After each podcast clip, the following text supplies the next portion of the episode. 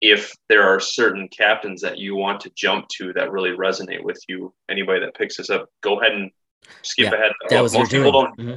Most people don't do that. I think when mm-hmm. you pick up a book, you know, but but we kind of saw it as being a um, being a, a really applicable handbook for uh, just you know one for our students, uh, but also I think um, just anybody in any other facet of leadership too mm-hmm. that that also might just happen to like Star Trek too. Because even if you don't want to knowing thing about leadership, if you like Star Trek, there are so many yeah uh, in little little nods and Easter eggs and inside jokes in the writing that people will.